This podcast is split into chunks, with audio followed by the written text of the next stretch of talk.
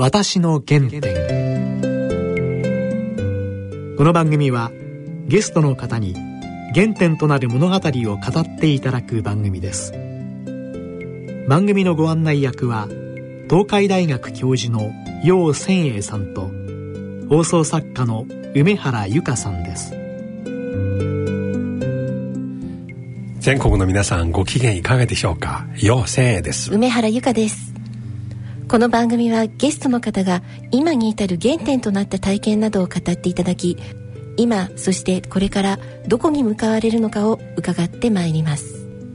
今回は衆議院議員の平沢勝也さんにお話を伺ってまいります。それでは私の原点進めてまいります。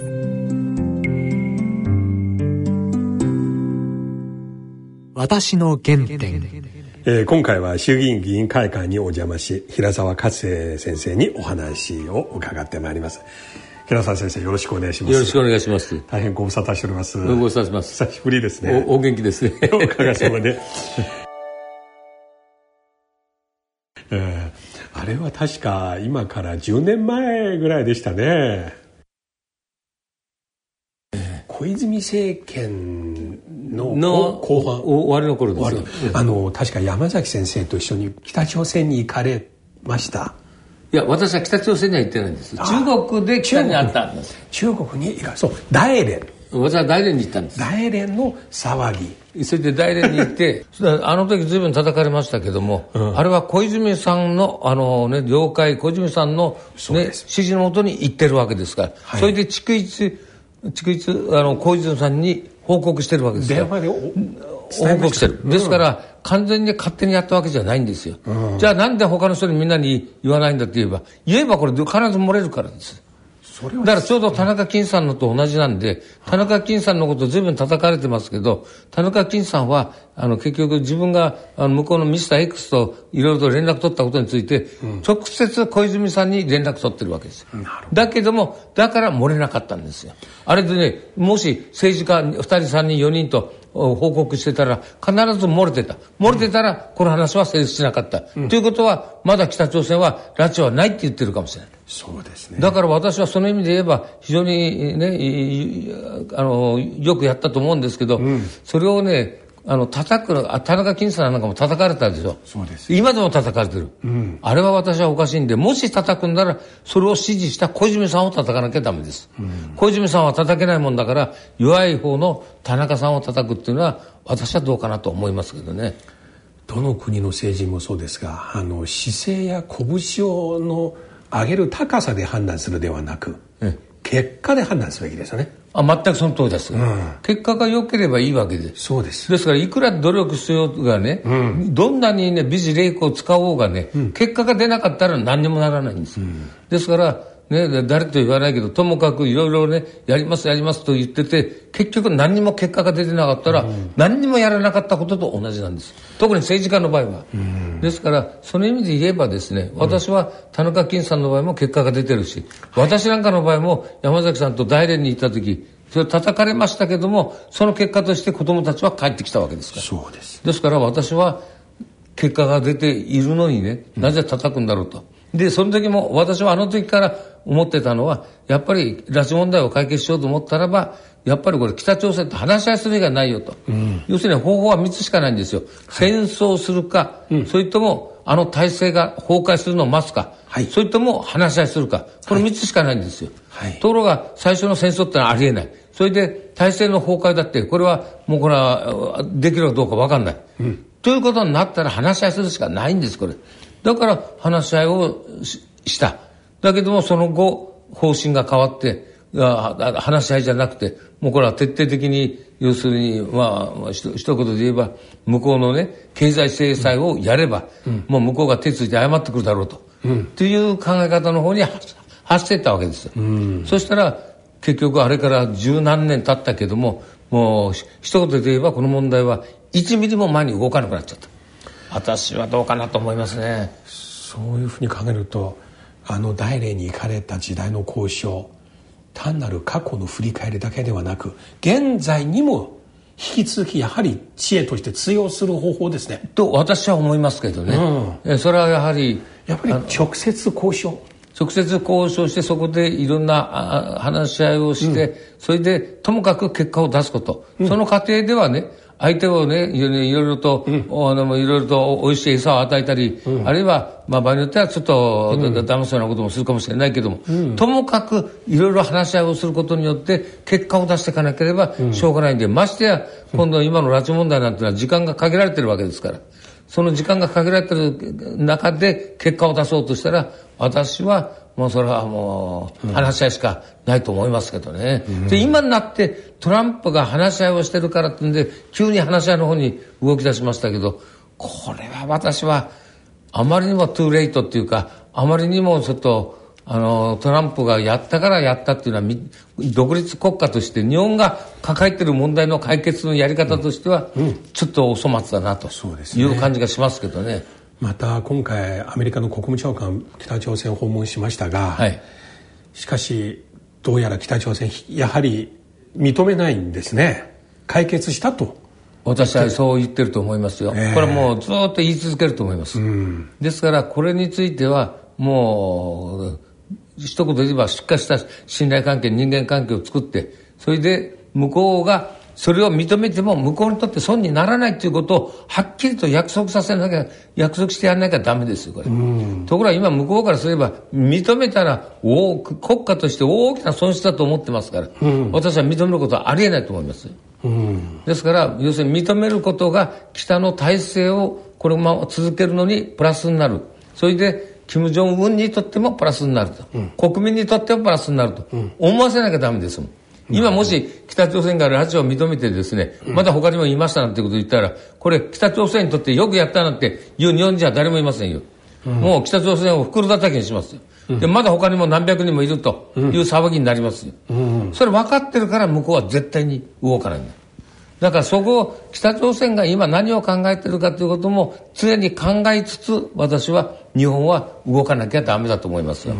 ただただ動けばあのいいっていうもんじゃなくて常に北朝鮮のに要するに考えていてそれで北朝鮮がこれなら納得するっていうようなやり方はどういうことなのやり方なのかということを考えてやるべきだろうと思いますけどね。ある意味ではこれこそ日本の本来の保守政治の本流ですね。リアリズムです。そういうことだと思いますね、うん、おっしゃる通り。よく前の世代の政治家の方よくリアリズム政治の重要性ええええ今振り返っても例えば田中角栄さん時代の日中国交交渉。そうそうそうです。どれもね一つ一つ一歩ずつ前進。ということです。結果が出なければ、私たちは学者でも、評論家でも、ね、あれでもないわけですから、あのともかく結果を出さなければ。はい、それでその結果を、まあ、だから一度に100点満点を取ろうというのは無理なんで、はい、やっぱりそれが20点でも30点でもいいから、20点、30点を積み重ねていくという努力が必要なんじゃないでしょうかね。そうですね。私の原点。いやまた番組の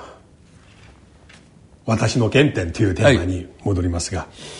い、平沢先生はちなみにお生まれは福島ですか？いや私は岐阜県に生まれてですねそれでお親父の仕事の関係で育ったのが福島なんです。ちなみに岐阜のどちらでした？あの白川村っていうあのあの世界遺産の？そうです。あそあそこで生まれて。合掌村。合掌造りの家に生まれましてね、はい、あの高い屋根の。ですからなんで合掌造りがあの白川村ではね、はい、あの多いかというと要するに大家族制なんですよ。結婚できるのは長男だけなんです。であの長男以外は結婚できないんですよ。なぜできないかというとですねあの土地がないでしょ。ですから土地がもう山山の奥ですから、うん、もう全然土地がない耕す土地はない、うん、ですから要するに長男だけ結婚できて長男以外は結婚できないんですで長男以外はもし子供ができたらば、はい、結局それを長男が自分の子供として育てるわけ。だから次男以下は私もね今呼んだんですから私なんか全然結婚する資格なんかないんです。白川村にいればです。よ。で、お、親父は、あの、白川村じゃないですから。私は母親の家が、その白川村で、その合掌造りの家で生まれて、それで親父が戦争から帰ってきて、それで、その、当時は、あの戦後日本っていうのはあの生糸っていうかあの蚕をね、蚕が日本の産業だったんです。でその産業の製糸業で糸の製糸業に携わっていたんで、それでその関係で福島に移ってそれで高校まで福島で過ごしたんですけどもその蚕の製糸業というのはナイロンができてどんどんどんどん追いやられて、あ。の日本のその製糸業というのは壊滅的な打撃を受けるわけです。ですからどんどんどんどん、まあ、要するに錆びれていくわけで当然のことながら親父の給料も安いしだからまあそれはただ私の家も貧しかったけどもこれ子供は多い多いしその給料安いわけですからものすごく生活は苦しかったけど別に私の家だけじゃなくてまだ他の子供たちもみんな貧しかった。あの家まで今ありますか？あそれは今の私の生まれた家はですね、ええ、下呂温泉に移しましてで下呂温泉で観光客用に置いてあるんです。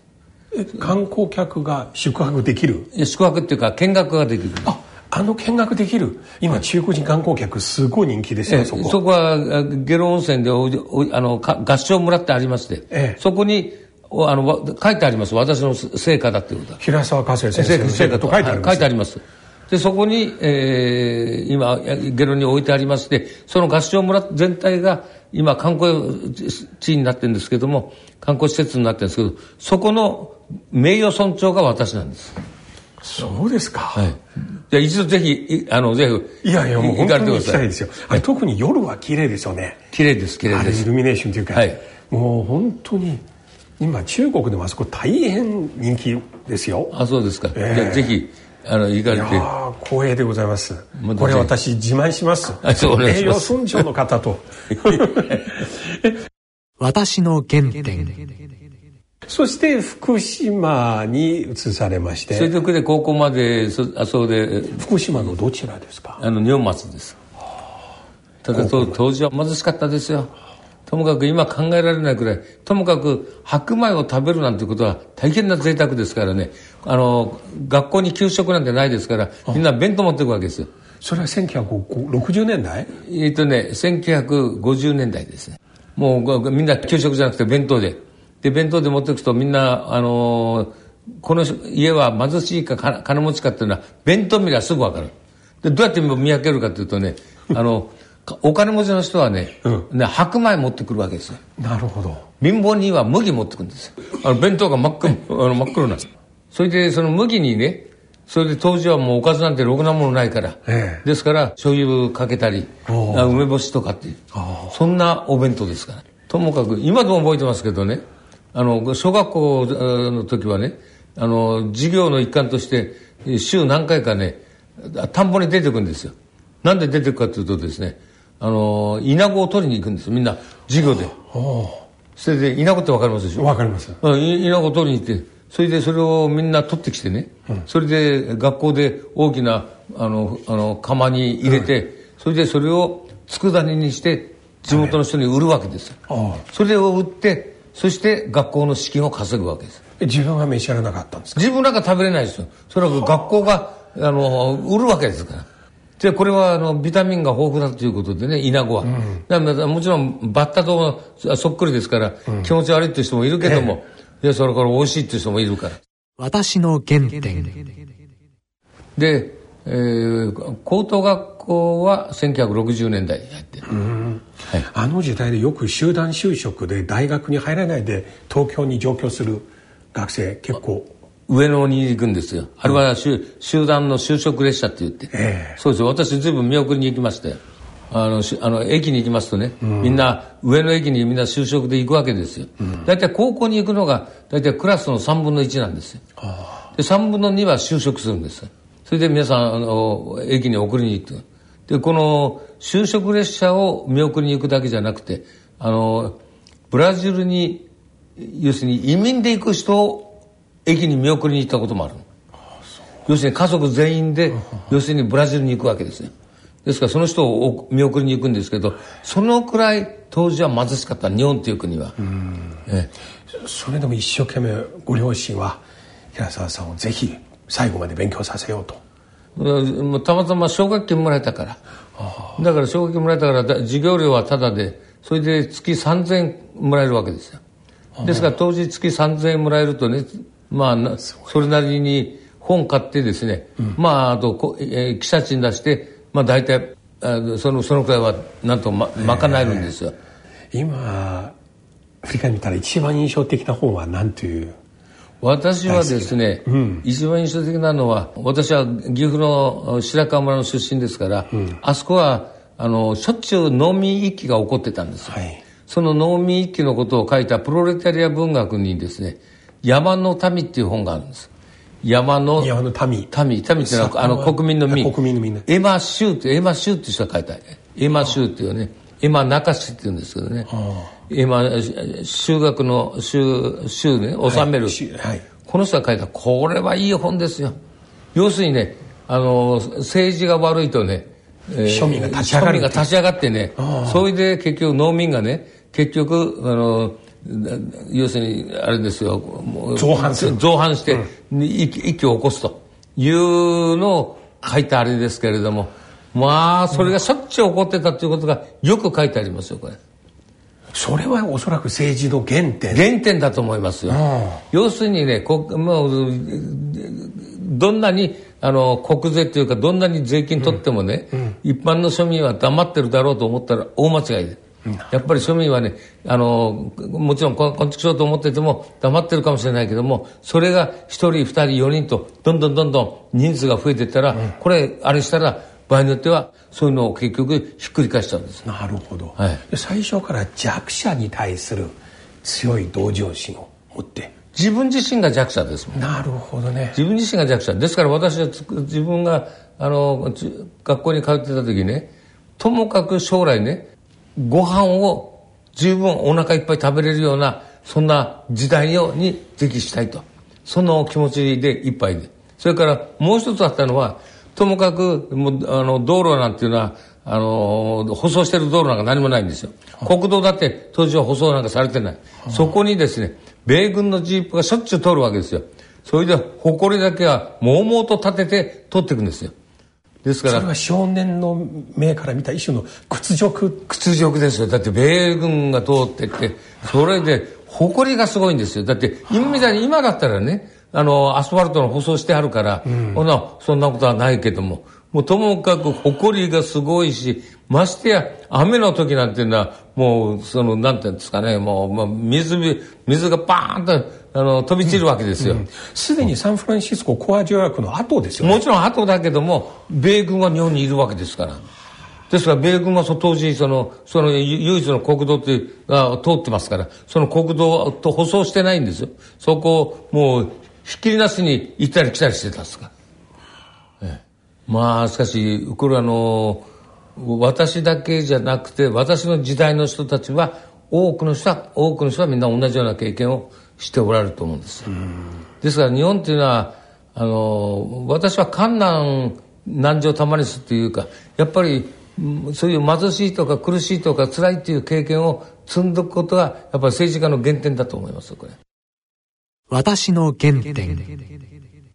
それからもう一つ言えば、私は後藤田正治先生に、まあ、いわば、の勧めで政治家になったんですけど、うん、後藤田正治先生が、いつも言ってた言葉があるんです。うん、でそれは何かというとですね、この日本の政治を、戦争を知らない世代がリーダーになった時には、非常に自分は心配だ、心配だと。これを繰り返し繰り返し後藤田正治先生って私の師なんですけども、うん、これ言ってましたね後藤さんという方は本当素晴らしい政治家ででそういう政治家が今いなくなったっていうのは本当に残念で。私も日本に来たら何度彼のねお姿またおっしゃったことを聞きまして彼はちなみに日中友好議員連盟の会長も務められましてかなり日中友好にもあの時代。そうですね。あの、えー、いやお辞めになられてから、うん、日中友日中友好会館の館長やられて、うんそれで中国に何度となく行かれました。非常にこういうセカンドチャンネル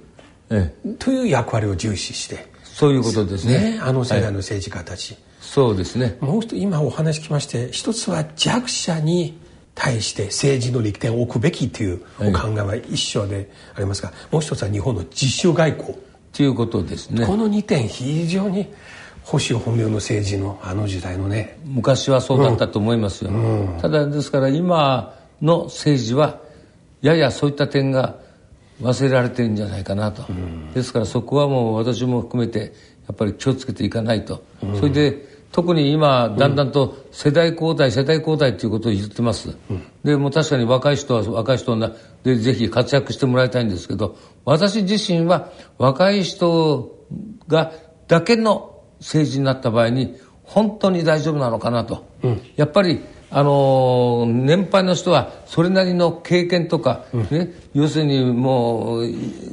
貴重ないわばいろんな教訓みたいなのを持ってますから、うん、ですからもちろん若い人には頑張ってもらわなきゃなんないけども若い人だけじゃなくてそういう年配の人もいてもいいんじゃないかと政治の世界っていうのはいろんな世代の人がいていいんじゃないかとところがもう要するに年配の人は全部もうあの出てけと。もう要するに若い人だけでやるべきだと。世代交代だと。こう言うんですけど、物を売るならそれでいいんですよ。うん、物を売るならいいんだけど、人の心を相手にして、ね、やる政治の場で、要するに年齢だけでですね、若い人はだけでやる。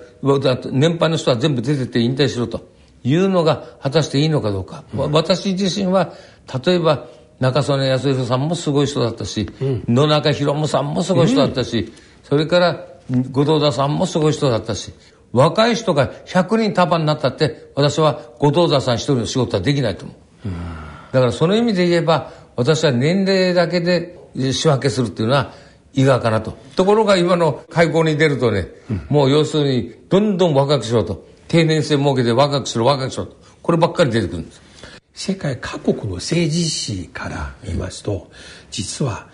政治は年齢と関係なく、むしろ年配の政治家の方が自分の残りの人生それほど多くないということを考えて、勇気を持って戦うこと多いです。そうですね。若い人はいろいろことを配慮する。はい。いろいろ脱散がある。はい。しかし年配の方は自分の経験ともうこの年だから、もう恐れるものなし。もっと勇気あることケース多いですよ私もそう思いますね、うん、ちなみに後藤田先生はあの最後の人生の、うん、最後の頃はですね、うん、いつも言われたのは、もう時間がないと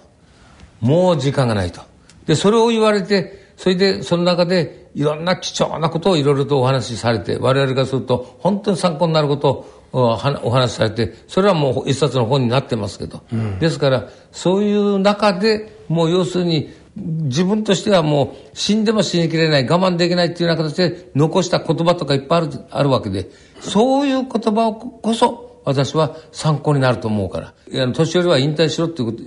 ということは、そういう言葉に一切耳を傾けるなということになりますから。うん。うん、だから私はどうかなと思いますけどね。いや素晴らしい。今日はね平沢先生のご個人の少年時代とかそういった原点の話聞きたいと思ったけれども、はい、むしろ先生をはじめとするあるいはあの世代の後藤田先生中曽根先生山崎先生の皆さんのリアリズムの政治、はい、また勇気を持ってポピュリズムと戦う良識、これはね本当に日本の政治の戦後の一つ重要な伝統ですね。だと思いますですね。えー、ですから日本の政治はこれからやっぱりいろいろと振り返って反省するところがいっぱいあるわけですけど、うん、その中で私は一番大事なのは政治をやるのは結局人なんです。うん、ですからその人をねしっかりしたのを、うん、あのー、得ていかなきゃならないんで、うん、その中で繰り返しますけども若ければいいということには絶対ならない若くてもいい人もいるしね、ダメなのもいる。年取ったらいい人もいればダメな人もいる。そこはもう年齢は関係ないと。それはことでやるべき。共通のことですよ。そうです、ね、政治の世界では。ただ日本ではどうしてもそういう方向に行ってしまいますから。うん、ね、ですから、この前マハディールが90歳過ぎて、また首相になりましたけど、それがいいとはかどうかは別にして、日本でもね、私はこれだけこうご高齢の方が多くなったらば、私は貴重なね、戦前の戦争体験のある人なんかは、私は政治家としてね、ぜひ、あの、頑張ってもらいたいなと。それから、やはり、戦前のね、うん、やっぱり日本と韓国の関係中国の関係なんていうのは、よく知ってる人ね、うん、そういう人の貴重な経験をこそ私はその声を政治に届けてもらいたいなと思いますけどね。先週の石破さんも同じことをおっしゃいましたね、はい、成功経験から学ぶものはありませんと。おっしゃる通りです。まさに戦争を知ってる世代のねしかも日本はそれによって大変な惨禍を招いたわけですから、うん、ですからそれでもうあれはもう大失敗なわけですけど、うん、なぜあんな大失敗な戦争に日本は突入したんだろうと、うん、もしこのままほっといたら日本はまた行っちゃいますよこれ、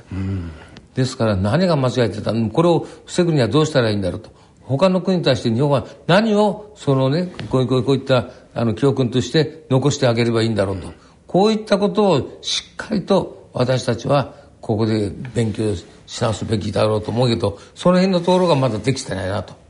私自身は本当反省しなきゃなんないなと思います。またぜひこの番組で今度続きを。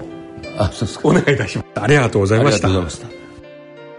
私の原点。いや本当にいい話満載でしたね。平沢さんはあの履歴プロフィールを拝見すると福島のお育ちだとばっかり思っていましたけれども、ねうん、岐阜のお育ちだったんですね。あの世界遺産の白川郷、うん、しかも私はあれはね大変立派なもう地元名士のね、はい、大変裕福の家ではないかと思ったんですが。建物も大きく見えて、うん、屋根も高くて。家で生まれたとおっしゃいましたね。なんと大変貧しい寒村でしたね。長男しか結婚できないという。大家族だから広い空間が必要だったという話、うん、あとね私一番今日正直驚いて印象的なのは1950年代後半60年代前半の日本はまだあんなに貧しかった。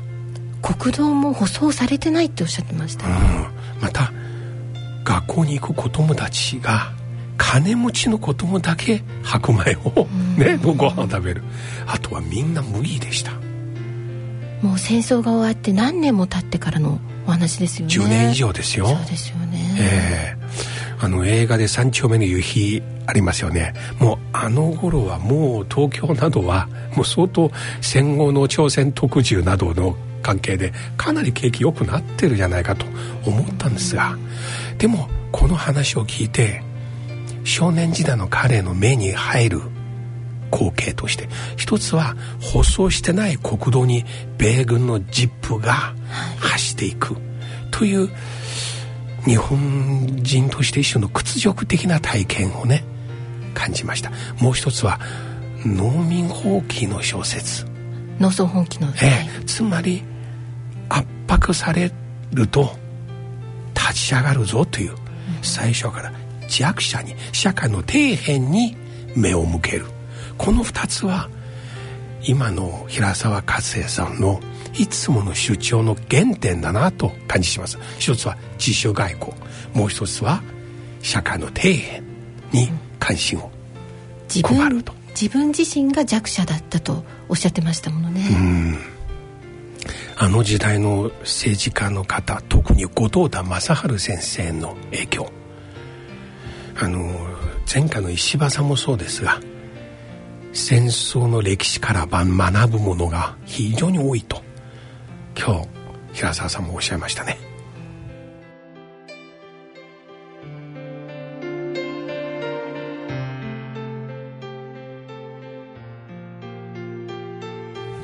番組では皆様のご意見ご感想をお待ちしています。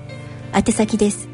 郵便番号105-8565ラジオ日経私の原点の係まで。番組のホームページからもご投稿できます。またこの番組はポッドキャストオンデマンドでいつでも番組をお聞きいただくことができます。詳しくは番組のホームページにアクセスしてください。それではそろそろお時間です。お相手は陽千恵と。梅原由香でした